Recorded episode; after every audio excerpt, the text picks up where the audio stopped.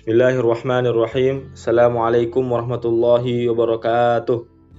Halo semuanya, kembali lagi bersama kita di podcast Salim dan Zakaev. Alhamdulillah, setelah seluruh rangkaian kisah Rasulullah SAW kita jabarkan dalam podcast, akhirnya selesai. Nah, oleh karena itu kita akan beranjak menuju kehidupan setelah Rasulullah SAW, yaitu masa Khulafaur Rasyidin, yaitu khalifah yang diberi petunjuk, Khalifah Rasyidah. Nah, khalifah yang pertama ini adalah seorang sahabat dekat Rasulullah SAW yang bernama Abu Bakar As-Siddiq. Abu Bakar As-Siddiq adalah khalifah pertama setelah Rasulullah SAW. Nama lengkapnya Abdullah bin Abi Quhafah. Abi Quhafah ini bernama Uthman bin Amir bin Amr bin Kaab bin Saad bin Taim bin Murrah bin Kaab bin Luay bin Ghalib al-Quraisy at-Tamimi. Nasabnya bertemu dengan nasab Rasulullah SAW di kakek moyangnya yang bernama Murrah. Imam Nawawi dalam kitabnya At-Tahdhib menceritakan, perlu digarisbawahi bahwa nama Abu Bakar yang masyhur adalah Abdullah. Ada pula yang menyebutkan namanya Atik. Namun yang lebih kuat tentu kesepakatan para ulama bahwa Atik bukanlah namanya. Seperti itu. Dalam sejarah Islam, rekam jejaknya sangat terhormat dan patut diukir dengan tinta emas. Banyak contoh yang bisa dikemukakan tentang keteladanan Abu Bakar As-Siddiq. Ia bersikap tegas dan konsisten saat menjawab cecaran orang-orang kafir tentang Isra dan Mi'raj. Ia bersedia meninggalkan keluarga dan anak-anaknya demi menemani Rasulullah SAW hijrah ke Madinah. Ia adalah satu dari dua orang di dalam gua Sur dan mendampingi seluruh perjalanan beliau hijrah ke Madinah. Ia juga mengucapkan kata-kata yang tepat sewaktu perang Badar dan perjanjian Hudaibiyah. Ia bercucuran air mata tatkala mendengar Rasulullah SAW bersabda bahwa beliau adalah hamba yang ditawari akhirat dan dunia, tetapi lebih memilih akhirat. Ia tak tergoyahkan sewaktu Rasulullah SAW wafat. Kalimatnya sangat terkenal saat menenangkan khayalak ramai yang gundah akibat wafatnya Rasulullah SAW. Selanjutnya, ia bertindak cepat melakukan baiat demi kemaslahatan kaum muslimin.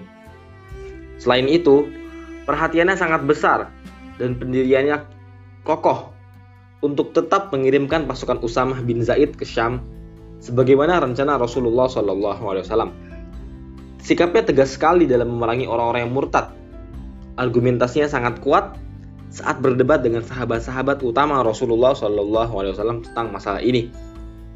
Allah telah meringankan langkahnya untuk memerangi golongan murtad itu. Ia juga mempersiapkan pasukan untuk membuka Syam. Sejarah hidup Abu Bakar diakhiri dengan satu hal penting yang menjadi penanda kehidupannya dan keutamaannya yang terbesar, yaitu penunjukan Umar sebagai penggantinya. Ia punya firasat tentang Umar, meninggalkan wasiat kepada Umar dan memasrahkannya kepada Allah Subhanahu wa taala. Selanjutnya, Allah Subhanahu wa taala menjadikan era penggantinya sebagai era pemerintahan terbaik.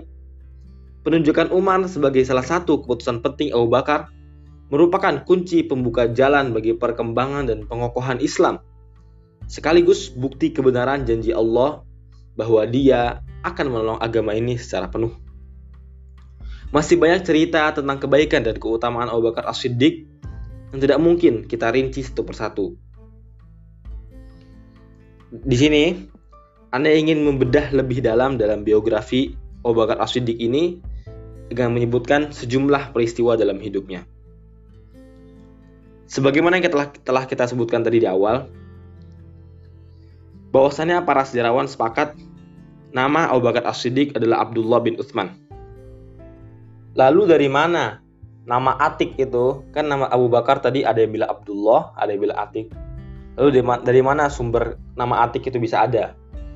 Salah seorang sahabat berkisah yang bernama Abu Tolha al-Ansori pernah ditanya, mengapa Abu Bakar As-Siddiq disebut atau dijuluki Atik? Ia menjawab, ia punya ibu yang anaknya selalu meninggal. Waktu melahirkan Abu Bakar As-Siddiq, ia menghadap ke kiblat dan berdoa, "Ya Allah, anak ini selamat dari maut, maka anugerahkanlah ia kepadaku." Sebenarnya nama yang diberikan oleh keluarganya itu tadi Abdullah. Akan tetapi nama Atik ini mengalahkan ketenaran nama Abdullah dalam diri Abu Bakar itu. Rasulullah SAW juga pernah bersabda kepada Abu Bakar As-Siddiq, "Ya Aba Bakrin, anta atiqullah minan nar." Yang artinya, "Wahai Abu Bakar, sesungguhnya engkau adalah pembebas manusia dari api neraka." Dalam hadis lain, Rasulullah SAW juga bersabda, "Anta atiqum minan nar." Engkau adalah pembebas dari api neraka. Karena itu, akhirnya Abu Bakar dipanggil atau dikenal namanya sebagai Atiq. Walaupun dalam kehidupan sehari-harinya, ia lebih sering dipanggil dengan nama Abu Bakar. Lalu dari mana gelar As-Siddiq itu didapat? Para ulama sepakat bahwasannya gelar As-Siddiq itu didapat oleh Abu Bakar As-Siddiq dikarenakan dia selalu membenarkan apa yang dikatakan oleh Rasulullah SAW, bahkan pada sesuatu yang kurang lebih berada di luar nalar gitu. Misalnya pada saat peristiwa Isra dan Mi'raj, kaum Quraisy mendatangi Abu Bakar dan bertanya kepada dia, "Sudahkah kau temui sahabatmu itu?" Maksudnya sahabat ini Rasulullah SAW ya. Ia mengatakan bahwa ia diperjalankan oleh Tuhannya dalam waktu semalam ke Baitul Maqdis. Abu Bakar balik bertanya, "Apakah ia berkata begitu?" Orang Quraisy menjawab lagi, "Ya." Kemudian Abu Bakar menjawab lagi, "Kalau begitu, apa yang dikatakannya pasti benar. Bahkan, kalaupun ia mengatakan lebih dari itu, aku pasti akan membenarkan kata-katanya tentang kabar langit itu." Karena itulah, karena sikapnya ini, ia lalu dijuluki sebagai As-Siddiq, yang artinya orang yang membenarkan. Ali radhiyallahu anhu juga pernah ditanya, "Wahai Amirul Mukminin, ceritakanlah kepada kami tentang Abu Bakar." Ali radhiyallahu anhu menjawab, "Ia adalah orang yang dinamai Allah As-Siddiq melalui Jibril dan lisan Muhammad sallallahu alaihi wasallam.